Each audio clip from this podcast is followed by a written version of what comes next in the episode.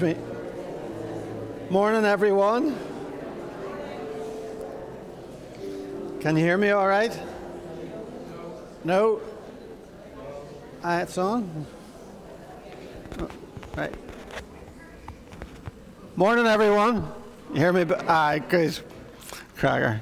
Okay, that's great. Uh, just like to welcome you this morning to our service, and uh, especially if you're a visitor, you're very, very welcome. And I hope God blesses you through what is said and done this morning. Um, Ballycrochan Bible Club starts tomorrow and it runs until Friday. And please remember the children and the team in your prayers for that. And we'll be looking at that a wee bit later on in the service. Uh, the next Alpha training course is scheduled for Wednesday, the 9th of August, half past seven, in the prayer or the quiet room. Um, we'd love to see more people involved. There's all sorts of rules. If you don't want to be involved in a big way, there's smaller rules also. But something you can be doing the, um, is, is praying about who you can bring. Pray about maybe a neighbour, a friend, a workmate, someone that you can bring along, not just invite and give an invite to, but bring along to the Alpha course. It's not just for those who are seeking, it's for those who want to develop their faith as well, and it's, it's, it's known for that. So maybe now is the time, perhaps, before we start uh, putting up the banners or handing out flyers or anything like that, but we can be praying, who God, who God would you like me to bring along with me to the Alpha course, which is on the 27th of August. It's a Wednesday night. Uh, Zoom prayer meetings continue during August, and you can see the order of service for the details. Um, communicant classes will start on Thursday, the 14th of September, half past seven. If you would like to become a, a new communicant member of the church, please sign up for that uh, in the vestibule at the back.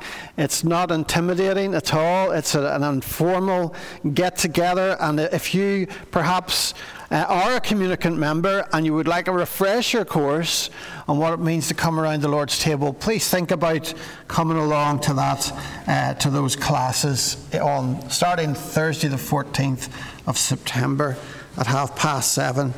Let me just read um, a passage from the Old Testament as we start our service. It's uh, Exodus 3, verses 1 to 5.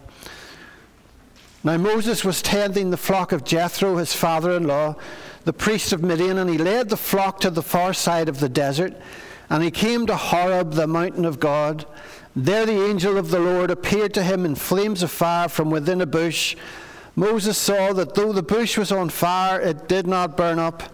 So Moses thought, I will go over and see this strange sight, why the bush does not burn up. When the Lord saw that he had gone over to look, God called to him from within the bush, Moses, Moses. And Moses said, Here I am. Do not come any closer, God said. Take off your sandals, for the place where you are standing is holy ground. And uh, Moses, you could say, is a bit of a, a scientific man, a bit of a scientific attitude. He sees this bush Nothing strange about that in the middle of a desert. It's on fire. Nothing strange about that in the middle of a desert. But he notices there's no ash. The, the, the twigs are not burning up. So the scientist in him wants to find out why. Why does it not burn up?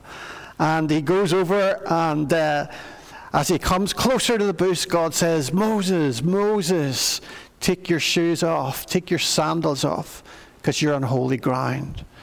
And what God is saying there to him, it's not a time to investigate Moses, it's a time to worship. You're on holy ground. And uh, it made me, when I was thinking about that, it made me think of Solomon when he dedicated his beautiful temple. We're told the glory of the Lord came down and filled the temple so full that the very priests couldn't get in to the temple. Can you imagine coming along here on a Sunday morning and seeing the glory of God fill this place, Ballycrochan Presbyterian Church, so much that you can't get in the door. Wouldn't that be amazing? But we've come here to worship, to worship Christ in the beauty of holiness this morning. Let's, let's pray a, a minute. Father, Lord, we pray, God, that this place may be a holy ground. We pray that this place, Ballycrochan Presbyterian Church, that your presence would not just be taught, but that it would be felt, that it would be experienced. We pray, God, that we might know your presence in this place. But we pray, Lord, that most of all, that you might fill us as individuals, as vessels, and fill us with your Holy Spirit. Live your life in and through us. May we be salt and light in this community. Lord, we pray that in our hearts, our hearts may be that holy place of worship and that we might meet you, God, in that place. I would pray, Father, may you be glorified this morning. May we uplift your name this morning. May, may we delight your heart this morning as we worship in sincerity and in truth. In Jesus' name, amen. So we're going to stand and we're going to sing uh, quite an old hymn, but it's one very, still very popular today. Blessed Assurance, Jesus is mine thank you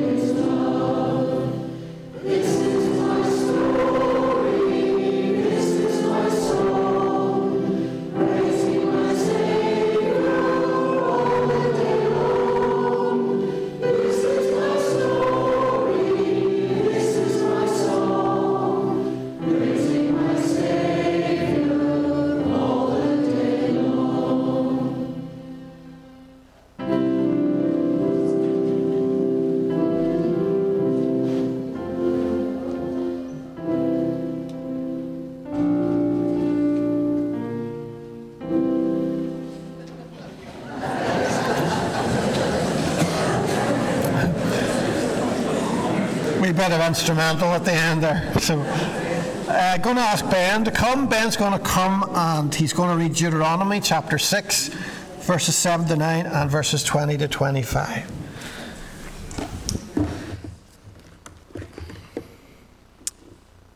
Impress them on your children.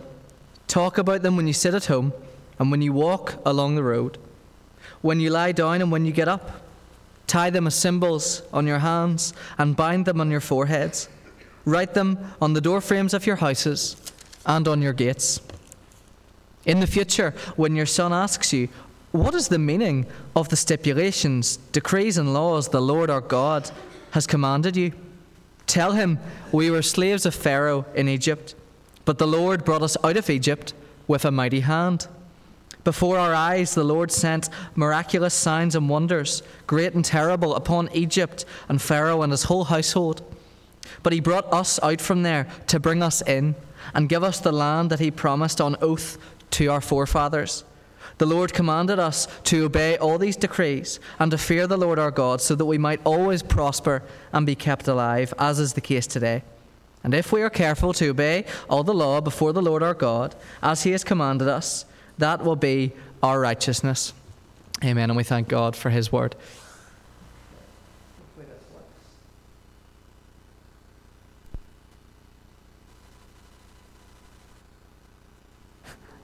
Am I on? There we go. Yes. Good. Uh, good morning, everyone. It's been a while since I've been up here. And good morning, Daisy. I think you're our only child here today. It's good to see you. Hello. Good morning.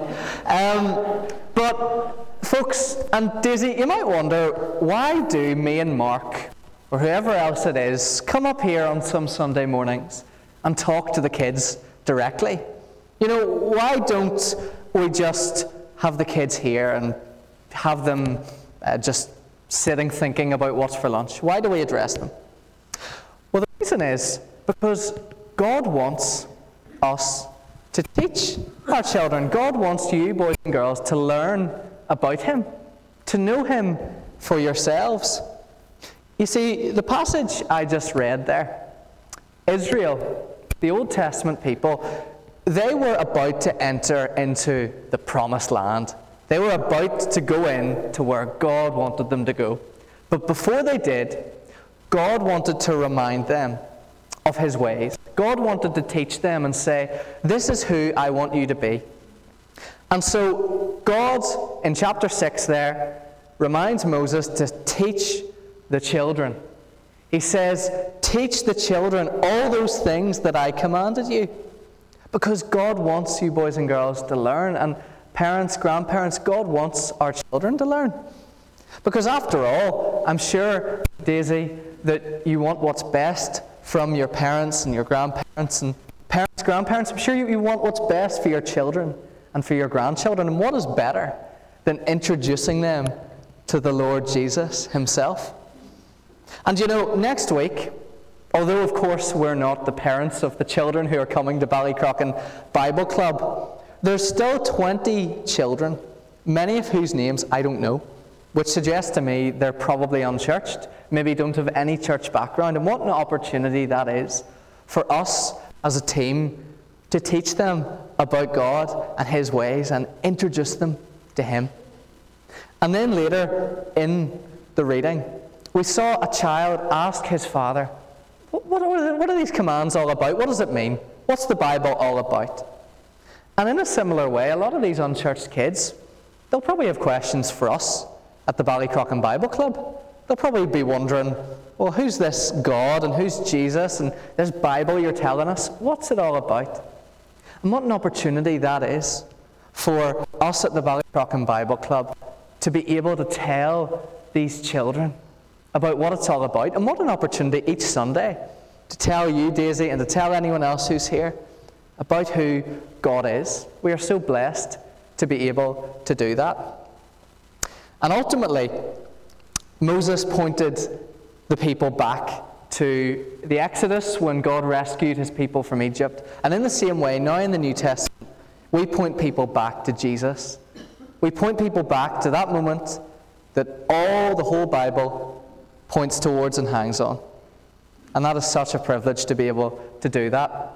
And so I would appreciate it if, over the next few days, not only are you aware that the, the club is happening, but we would ask for your prayers for all of us. First of all, pray that many young people can come along, more than are already signed up, and hear and learn.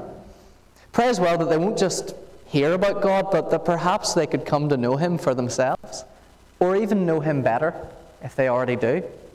Pray for us as a team for energy, for protection, uh, for strength, and that we would lean on God. And pray as well, finally, for the kids' parents, because through those children, parents might be impacted. And next week, we're hoping to invite some of those parents along to our service, and so be praying that they may come and be able to know God themselves as well and join our church. That would be just amazing.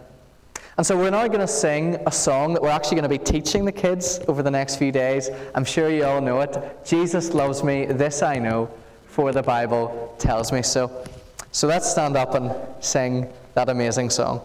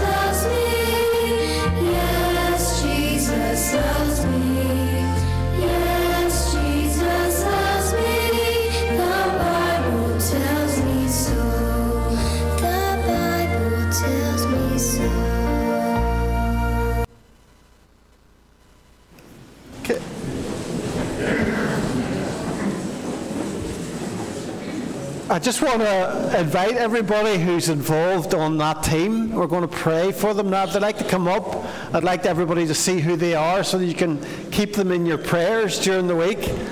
And uh, I'm really looking forward to this week because I must admit I'm a bit crazy. And I like crazy things. I like having a bit of fun. And that's what we're going to have this week. It's going to be fun, fun, fun. And teaching them about Jesus as well with fun times. Bye bye, Daisy. Bye bye. okay. Okay, sure. If everybody turns around, let's turn around and we'll. These are the folks that are, have generously given up their time this week and have done a lot of preparation. And we just really would like you to pray for them, pray for us all, pray for the children. And, uh, you know, we really do want to create an, an environment of, of fun and to let people see that being a Christian and following Jesus isn't something that is making you long faced or dour, but it's something to really, really enjoy. And so please pray for us. Pray for us because we want to get to know the kids, we want them to get to know us. Uh, we want them to know that we love them and we care for them, as very much so God does as well. So let's, let's pray. Just want to pray for uh, our team here. Father, we thank you for everyone here in, in our team, Lord, who have, are willing to give up their time and their talents, Lord, to be able to help this week. And we just want you to be at the center. Lord, without you there, we're lost. Without you there, Lord, it's, it's just a social club. But we thank you that you are there. We thank you that you told, Moses, I will certainly be with you. Thank you, God, that you told the disciples, I will be with you till the very end of the world, to the very end of the age. I will never leave you. I will never forsake you.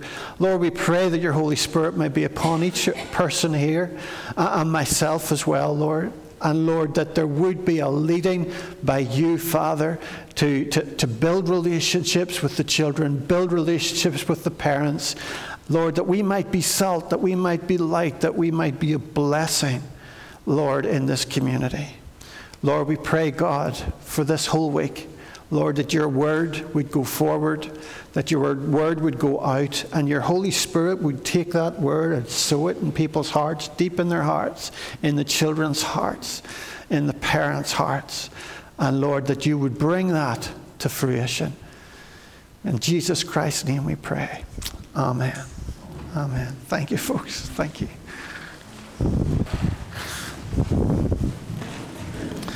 So the Bible class and the Sunday club, if they haven't already gone, they can they can go, um, and your offering will be received. Thank you.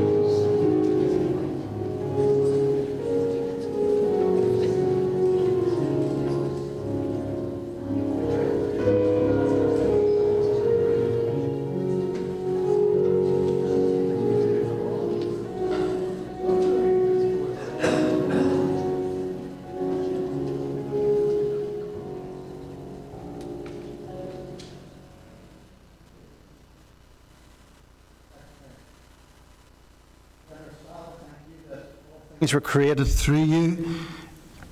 They were created for you. You are before all things, and in you all things exist.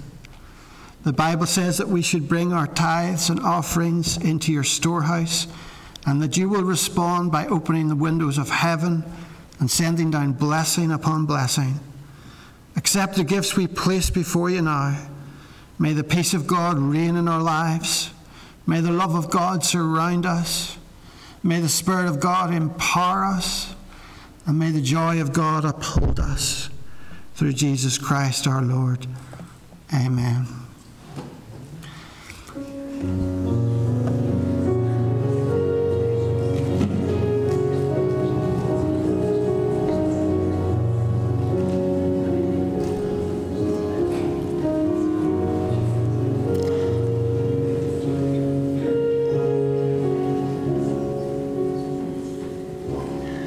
So next week's going to be a bit of a different service. We're hoping that the parents and boys and girls will come, and uh, so it's going to be more like a, a family service that we normally have once a month, and it'll be a time of celebration about what God has done during the week. And uh, so please, if you have grandparents or grandchildren, or you know you want to bring your neighbours along, it's going to be a lighter service, put it that way. It's going to be a time of a bit of fun and uh, enjoy, and enjoying just hopefully having the kids here.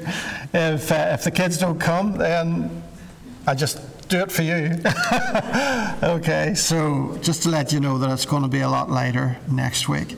So I'm going to invite uh, Adrian's going to uh, pray uh, prayer of intercession.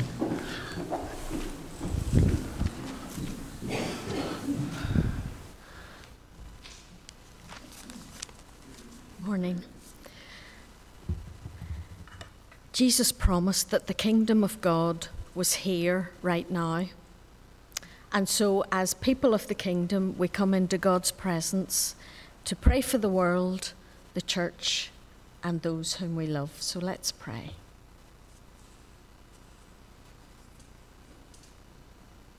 Our Father, forgive us that we have not respected and appreciated the gift of creation. We argue over space and resources, and the strong gain power over the weak. We pray for governments to include people of compassion and integrity and courage, and pray that they would make the right decisions to reverse the damage we've caused. We continue to pray for Ukraine that the war would end soon. We pray for Afghanistan and especially, Lord, for the women and girls who are abused and discriminated against. Please, Lord, we ask that you would change hardened hearts there. We pray for Niger following a military coup there in an already troubled region. And Lord, for all areas of the world where there is war and unrest, we pray for peacemakers. This morning we pray for your church worldwide. Forgive us when we pray, portray a hard, judgmental, and unloving God. Forgive us when we don't love as you love, unconditionally, even our enemies. Fill us, your people, with your Spirit, that we would help the lonely and needy, the poor, those who've been knocked down, the marginalised Lord Jesus, you were often with those despised by others, even the church. And you call us to be different, odd, even peculiar. Help us to embrace the vocation you have called us to.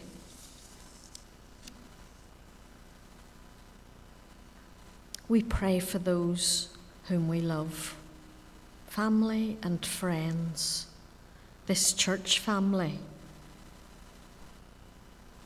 Lord, replace hearts of stone with warm, beating hearts with love for you. We commit to you those who are ill or in need. Open our eyes and even our purses and help us to notice all around us. Again, Lord, we pray for the Bible week and schism later on. We ask that your Holy Spirit would touch minds and hearts, would show your love and lead little ones and even big ones to know you as Lord. In a moment of silence, let's bring before the Lord those whom we know need His help in their lives.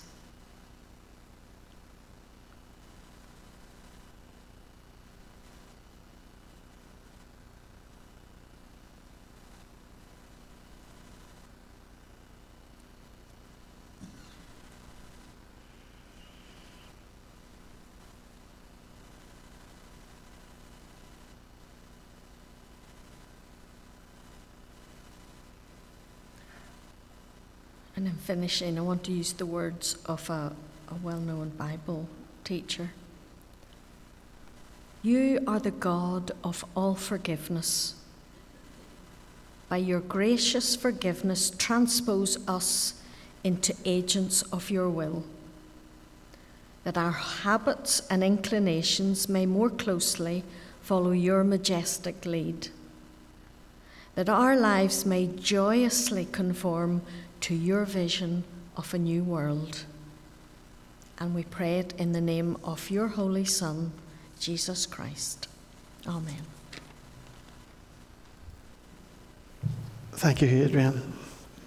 We're going to stand and sing Be Thou My Vision. God is here this morning and He has a plan corporately for this church, but individually as well. God has something on His heart for each and every one of you this morning. And I wonder what his vision is for us as a body. What's his vision for me personally, for you personally? And we're asking Christ this morning to be the one that leads us in that. Be thou my vision. Let's stand.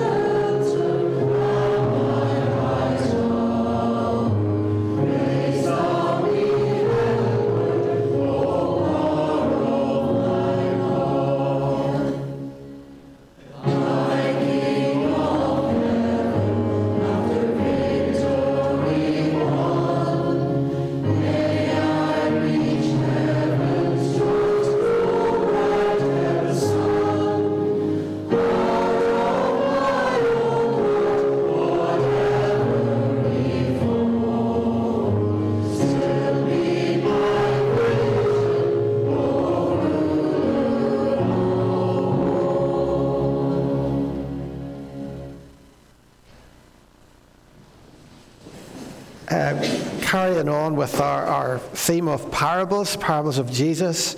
Uh, like to read from Matthew chapter 25, verses 1 to 13, the parable of the ten virgins. 25, 1 to 13. At that time, the kingdom of heaven will be like ten virgins who took their lamps and went out to meet the bridegroom. Five of them were foolish, and five were wise. The foolish ones took their lamps, but did not take any oil with them.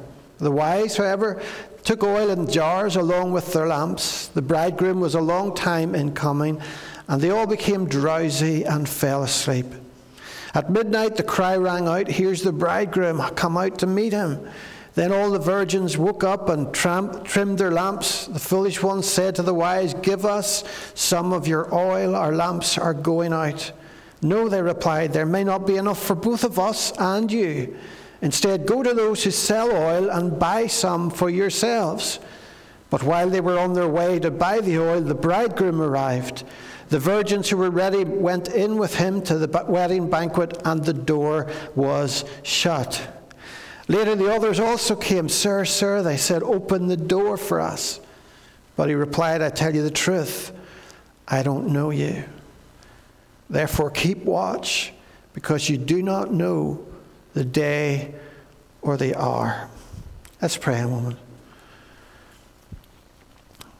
Father, we pray that you would bring this parable to life in our hearts that you would take it and apply it to our own hearts. Do we need, Lord, uh, an encouragement to make a step forward? Do we need an encouragement? Do we need a comfort? Do we need inspired, Father? Do we need a bit of a shake? And we pray, Holy Spirit, that you would move within our hearts and within our, our lives. Lord, move from seat to seat this morning. May people know your presence and may they know your message to them in Jesus Christ's name. Amen. You know, we all love a good wedding, don't we? We do, we really do. We, we love to celebrate, a reason to celebrate, to get dressed up and enjoy a good meal. Um, some of you have probably already heard our daughter Leah, um, she got engaged on Thursday the 20th there of July, and uh, since then it's been all action st- stations, uh, just so many things to try and prepare. We're learning more and more about the massive amount of preparation that's needed. And uh, I was hoping during this week that by studying this parable, I might get a few tips. but the parable is about a wedding with, you know, with what you could call five silly bridesmaids and five wise bridesmaids. Uh, let me just set the context for you because in the previous chapter, in chapter 24, the disciples have been asking Jesus, they said, What will be the signs of your return? How will we know when you're coming again? And Jesus goes through a whole list of things, but in summary, he tells them, You will not know. You will not know. Everyone will be getting on with their lives. Two men will be over here working in the field. One will be taken, one will be left. Two women will be working over here at a hand mill. One will be taken, and one other will be left. Christ will return when no one expects it. He will come like a thief in the night. And in this parable this morning, the emphasis is basically you don't know when the bridegroom will come, so be ready and be prepared and don't presume anything. But the parable starts, and I must emphasize this, it starts with reference to the kingdom of heaven. The kingdom of heaven is like the king, namely Jesus Christ, who is the very centerpiece, the center of the kingdom. He is about to get married, he's the bridegroom. He's the bridegroom. And those who will help serve at the wedding, they're called virgins. It simply means young women who are not yet married. And they've all got a responsibility. They've all got a job to do. All ten of them were told, go out to meet the bridegroom. Go and do your job. And from what we know of first century Jewish marriage uh, customs, the groom would leave his house and he would journey down to the bride's house, and it was usually in the bride's house where the ceremony would take place. And then when that was done, they would all march up, and all the guests would march up then into the groom's house where they'd have a wedding feast. And that, that was the main custom. And uh, sometimes they just didn't know when the bridegroom was going to actually come out of his house. So sometimes it could be very early, sometimes it could be late, and therefore the woman, the bridesmaids, all needed these lamps because if he came late, they'd need to light up the path down to the bride's house and back up again. So hence the lamps. But the bride, ten bridesmaids, Jesus says, took their lamps. Says they took their lamps and they went out to meet the bridegroom. Now, this was obviously an act of obedience. All of the bridesmaids, as they do, they have a part to play in the wedding. And most likely, as I've said, providing the light. And there was a possibility that if this, they would need the lamps if this uh, ceremony took place after sunset. So they'd need their lamps to light up the road. But it all depends, it all comes down to how long is the bridegroom to be? And no one knows. No one knows. And in our culture, it's usually the bride who's late. But in this case, it's the bridegroom. It's down to the bridegroom. He's, he has to make sure he has everything ready for the reception in his home. Okay, so maybe it depends upon how clean his house is. He has to tidy his house, clean his house, make sure all the food is ready for the reception before he can actually then step out. And when the time is right, he steps out of his own home and he journeys down to meet the bride and to commit his life over into a, a relationship which is going to last uh, to, the, to the end. And, uh, but the first point that Jesus is teaching us in this parable is that it's pointless to try and work out when Jesus will come, when the bridegroom will come. He may come early, he may come late. We don't know. The timetable hasn't been printed yet. When will he come? And on this occasion, Jesus tells us that the bridegroom was a long time coming and they all became drowsy and fell asleep. Like any bridesmaid loves to do their job. They're, they're privileged to be asked, they're chuffed to be asked, they want to do their job, and they're, they're not going to abandon their responsibility of look at doing, fulfilling their responsibility unless the, the waiting time is so incredibly long. And it has been on this occasion so long, we're told, that they fall asleep. That they fall asleep. Um, you know, weddings can be very unpredictable. I, I, was best man for a friend who lives in England, and the wedding ceremony it went really well. We got into the wedding cars, and he and his bride um, were in a lovely cream-coloured Rolls Royce, beautiful. And we went to a park to get some photographs taken, and as the Rolls Royce was just driving into the park, it broke down.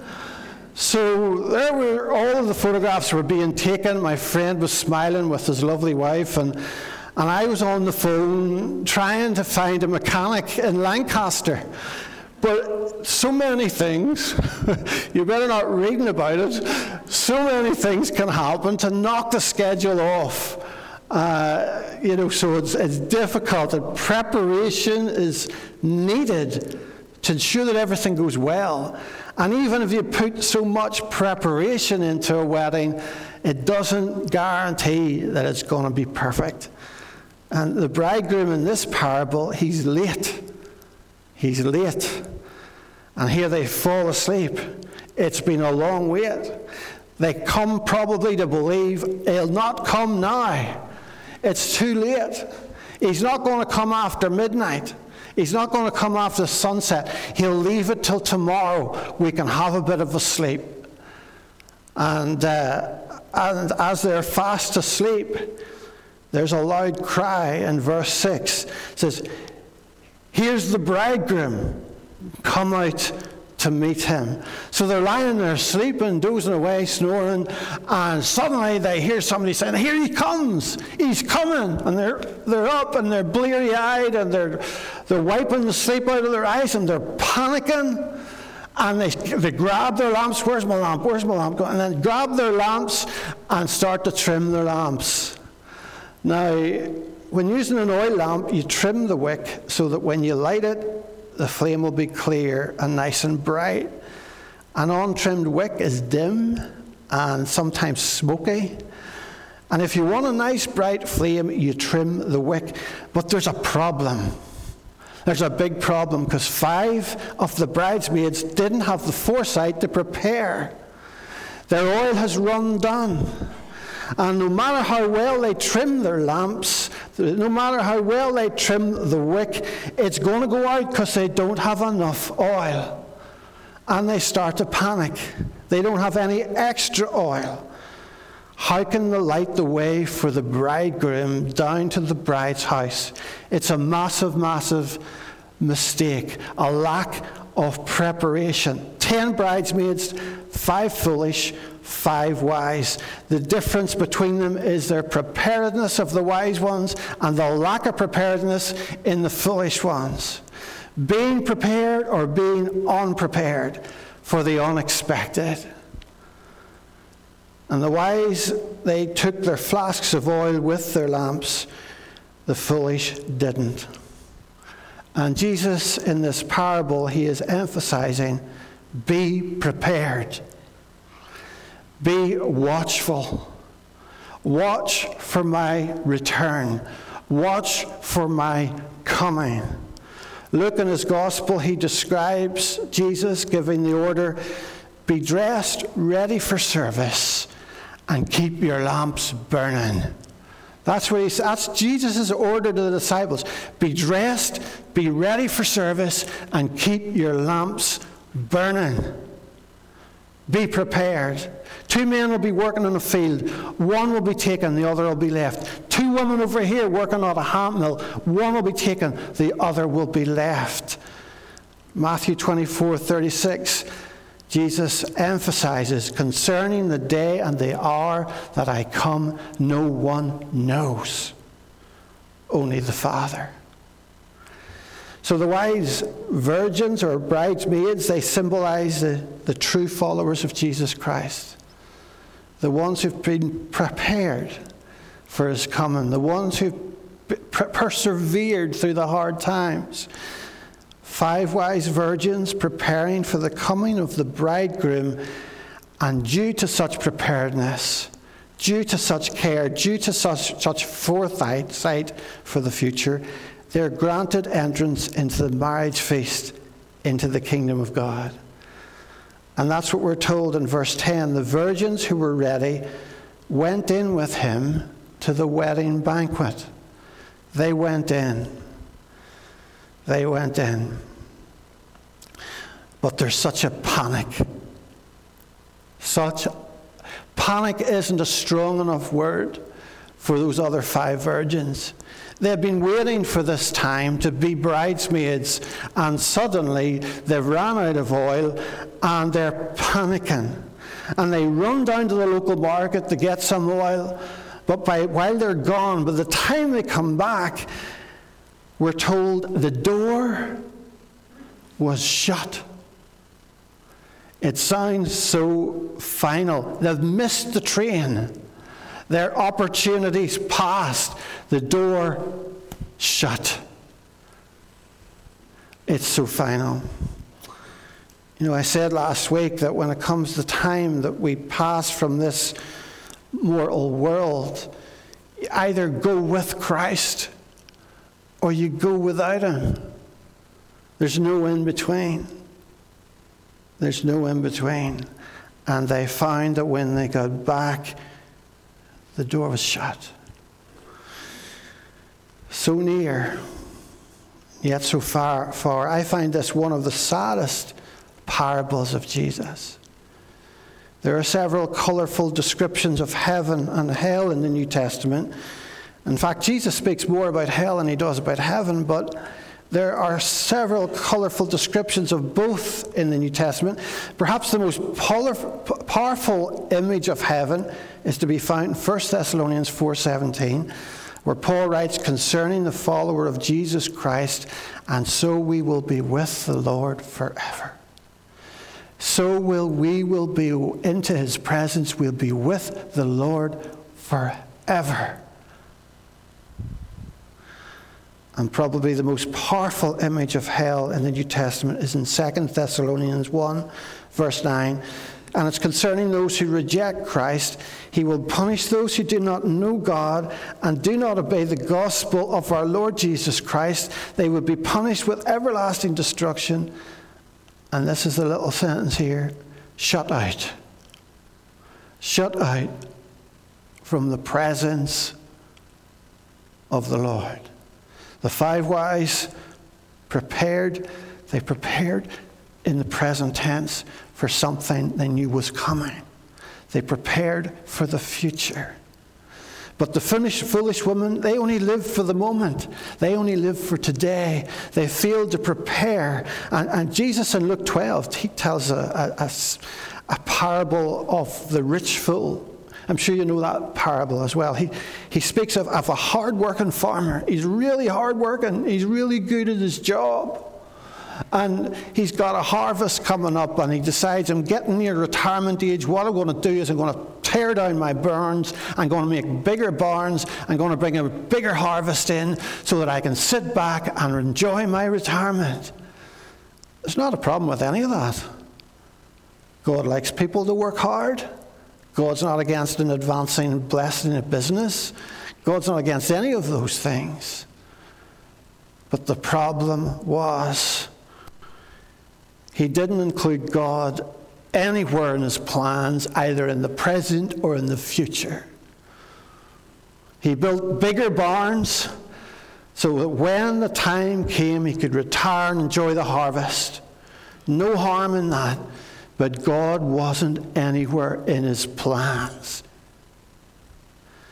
He settled down to enjoy his retirement, and God comes knocking on his door. And he says, You fool! You fool! This night your soul will be required of you. It thought of God in this life Sorry, he had no thought of God in this life. No thought of God in this life whatsoever. And now, God has no thought of him in his death. Sad. These foolish women, they wanted to borrow oil from the woman who had brought extra. You know, they were saying, please give us some. They're going, well, we might not have enough if we give you some. They wanted to go through on someone else's push. They wanted to go through on someone else's swing. You know, it's good to have people around you. It's good to have the support and the help in so many different things. But when it comes to our own salvation, it's down to our own responsibility. We can't go through on someone else's swing. Jesus places that individual responsibility upon us. And that's what he's saying with these women. You can't have that oil. You can't take that oil. Those bridesmaids need that oil. You go through, it's your responsibility to be prepared about where you're going to spend eternity. That's laid on us. It's our responsibility. You know, when you stand before the judgment seat of Jesus Christ, Jesus is saying here, you're on your own. You're on your own. You can't depend on anybody else apart from Christ. But if you don't have Christ, you're on your own. You can know Christ now as your Savior, and it's lovely to know Him. It's lovely to have Him as Savior and a friend, as Lord in your life. Or you can know him then when the door is shut and he's your judge. And he's saying, I don't know you. Those are the saddest words you could ever hear from Jesus. I don't know you.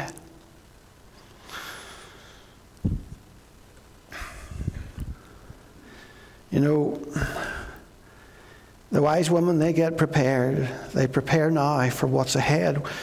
The foolish woman, for whatever reason, they didn't prepare. I'm sure Jesus heard many excuses in his life. In his time, it, it, it, you know, I didn't have the time. I didn't know I needed to.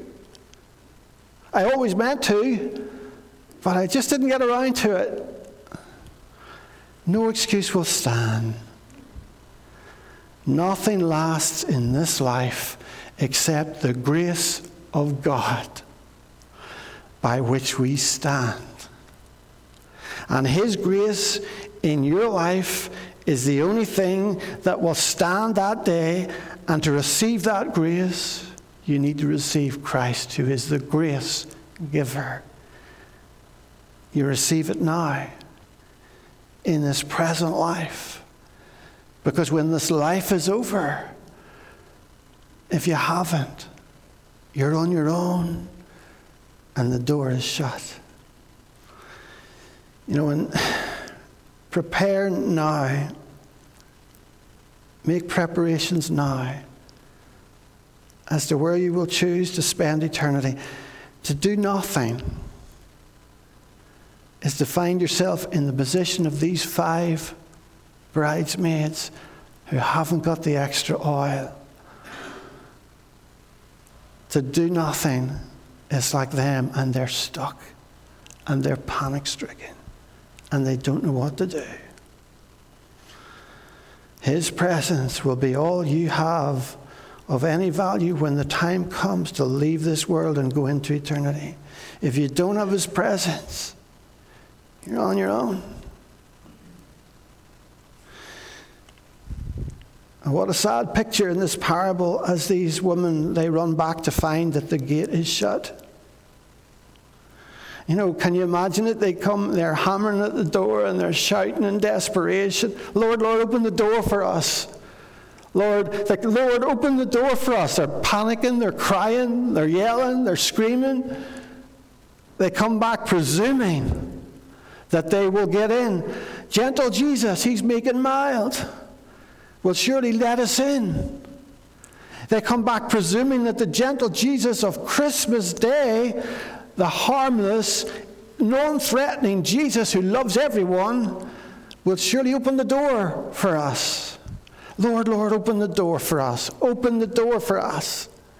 But the bridegroom shouts back through the door Truly, I tell you, I don't know you. And the door remains shut. Too late, too late, too late. Their SOS call has fallen on deaf ears. I wonder, am I speaking to someone this morning? And you're in that spot where you don't have any extra oil. You're living your life well, and you have enough oil for the moment and you're quite enjoying your life and you're being successful and doing well, but you've no extra oil for eternity because you don't have Christ.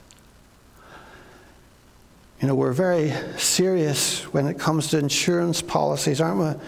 We insure our cars and we insure our homes. We insure all the contents of our homes. Uh, we insure our lives so that when we die, our, our family are, are cared for. But what about our life insurance policy for where you spend eternity? Jesus Christ is the only life insurance policy for eternity. He said, I am the way. I am the way. There is no other way. I am the way. I am the truth. I am the life. No man, no woman comes to the Father except through me. I wonder, are you presuming upon the kindness of the bridegroom? We often emphasize on the love of God. Oh, he's, he's going to love me anyway. You know, he'll understand. He'll let me in at some point. The somber question is Are you presuming upon the kindness of the bridegroom? You know, there's a time for everything under the sun. Solomon says that. A time for grace and there's a time for God's judgment. There's a time for repentance, the thief upon the cross, and there's a time for too late repentance, which we see with the five silly bridesmaids. And Jesus finishes this parable with verse 13. He says, Watch therefore, for you know neither the day nor the hour. I remind you of the previous chapter just before I close, and remind you of the previous chapter where Jesus says that everyone will be getting on with their own lives. Two men over here working in a field, one's taken, one's left. Two women over here working on a handmill, one's taken, one's left. Christ will return when no one expects it. I will come as a thief in the night, he says. Well, I close with a song written by an African American slave.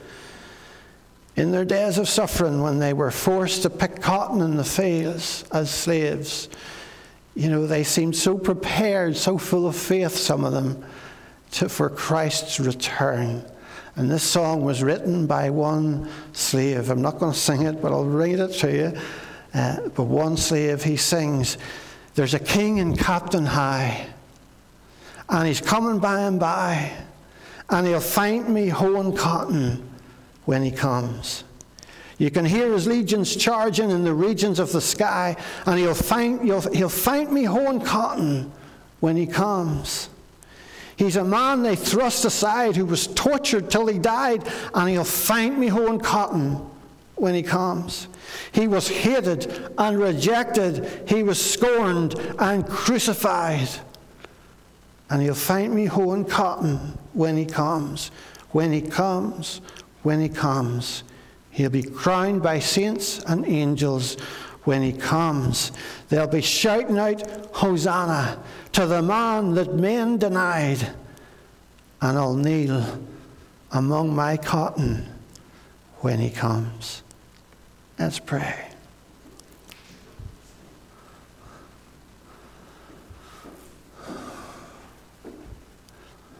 Father, we thank you for sending Jesus. Because without him, we're lost.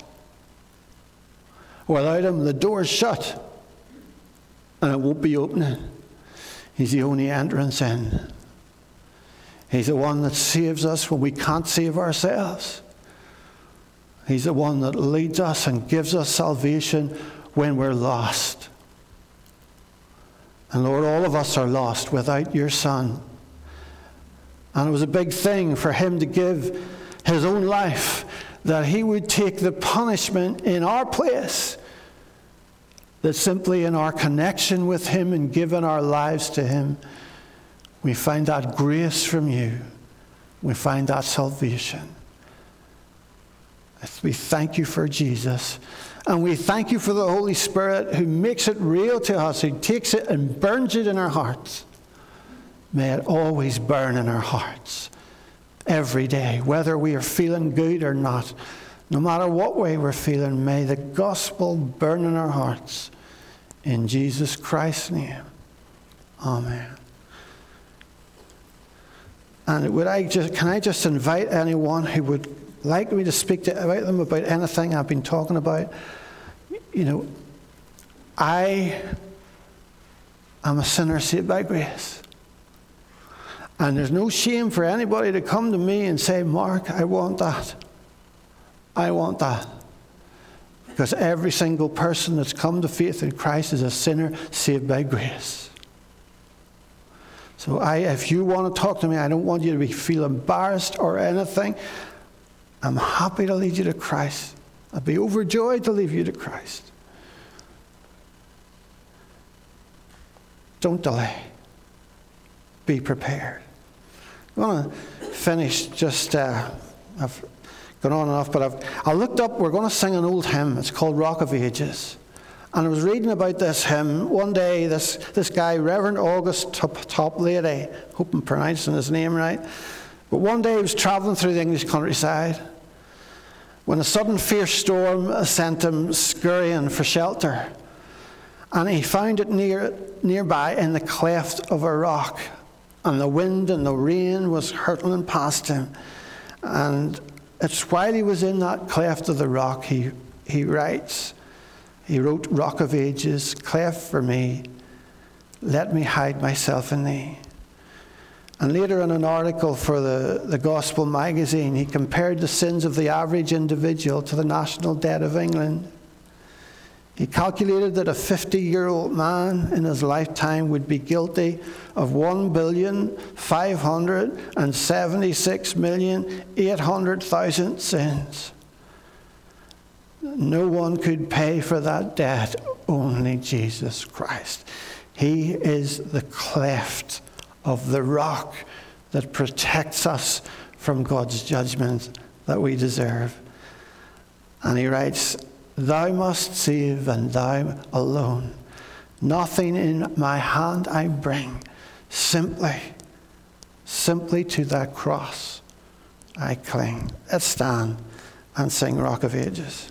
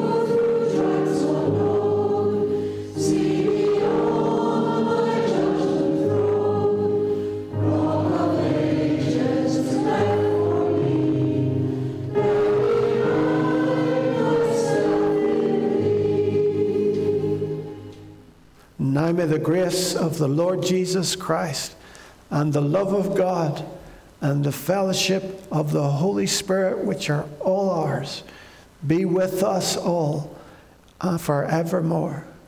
Amen.